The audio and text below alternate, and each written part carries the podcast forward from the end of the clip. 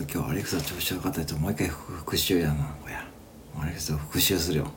アレクサ今日は何の日ですか